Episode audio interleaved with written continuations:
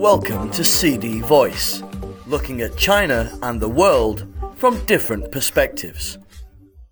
High quality growth envisioned. China is expected to speed up synergetic efforts to boost domestic demand and strengthen its supply system, as a key step to bolster the country's high-quality development against lingering headwinds at home and abroad, experts said. Macroeconomic adjustments should be stepped up to firmly expand domestic demand and stabilize short-term economic growth, while making sure these efforts are combined with supply-side structural reform to improve the quality and sustainability of growth, they said. Their comments came after the leadership of the Communist Party of China and the central government highlighted the necessity to pursue high-quality development by integrating the efforts to boost domestic demand with those to optimize the supply system. In a report delivered at the opening session of the 20th National Congress of the CPC, Xi Jinping, General Secretary of the CPC Central Committee, stressed the need to integrate the implementation of the strategy to expand domestic demand with efforts to deepen supply-side structural reform. Experts said the proposal has outlined the path for China to ensure stable economic growth and lift the quality of development in the coming 5 years, with a focus on expanding demand in areas that are in line with high-quality development goals and matching the demand with a better structured supply system. Cheng Shi, chief economist at the ICBC International, said this integration has become necessary for boosting domestic demand because the principal contradiction facing Chinese society has transformed into one between unbalanced and inadequate development and the people's ever-growing need for a better life. When there is a mismatch between the supply structure and the consumption structure, the effectiveness of traditional policies to expand domestic demand will decline.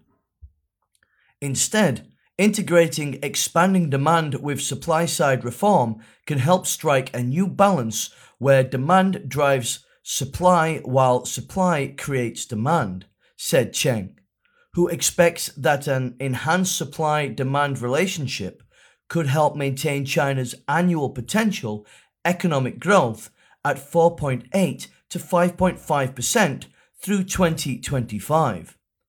Efforts should be made to facilitate the expansion of rural consumption and the upgrade of urban residents' consumption demand while furthering industrial restructuring to better meet the demand, he said. Experts said the efforts to enhance the interaction between demand and supply can drive the country's pursuit of a new development paradigm in which the domestic market is the mainstay and the domestic and international markets reinforce each other to strengthen its development resilience amid a more volatile external environment. Vice Premier Liu He said in a recent article that the integration of expanding domestic demand and deepening supply-side structural reform is a long-term plan to boost developmental autonomy, and he cited shrinking international demand and the unstable global supply. Calling for efforts to align the demand and supply-side efforts with the requirements of high-quality development, Liu said macroeconomic adjustments should be strengthened to maintain stable and sustained economic growth, which plays an important fundamental role in the country's modernization drive. Due to deglobalization waves and slowing global growth, which has started to decelerate China's exports, the country should step up macroeconomic adjustments to boost domestic demand for growth stabilization, said Liu Zhehong, chief economist at Yukai Securities. While China's GDP growth rebounded to 3.9% year-on-year in the third quarter, economic activity faced renewed pressures in October as COVID-19 cases increased. Retail sales shrank from a year ago, and real estate development investment dropped at a larger rate, the National Bureau of Statistics said.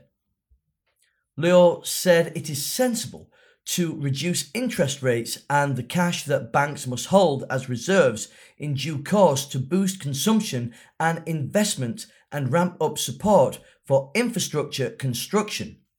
He added that such measures to expand demand should be designed in a way that contributes to supply-side structural reform, giving as an example that the infrastructure projects to be supported should be those that can help strengthen supply capacity in the long term. As the efforts to combine expanding demand with supply-side reform are set to strengthen the country's economic stability and resilience, the global appeal of Chinese financial assets may further grow, experts said. With economic growth remaining a crucial priority for China, the country is expected to achieve moderate growth in the coming years and thus provide ample investment opportunities, said Chris Liu, a senior portfolio manager at Invesco, a global investment management company.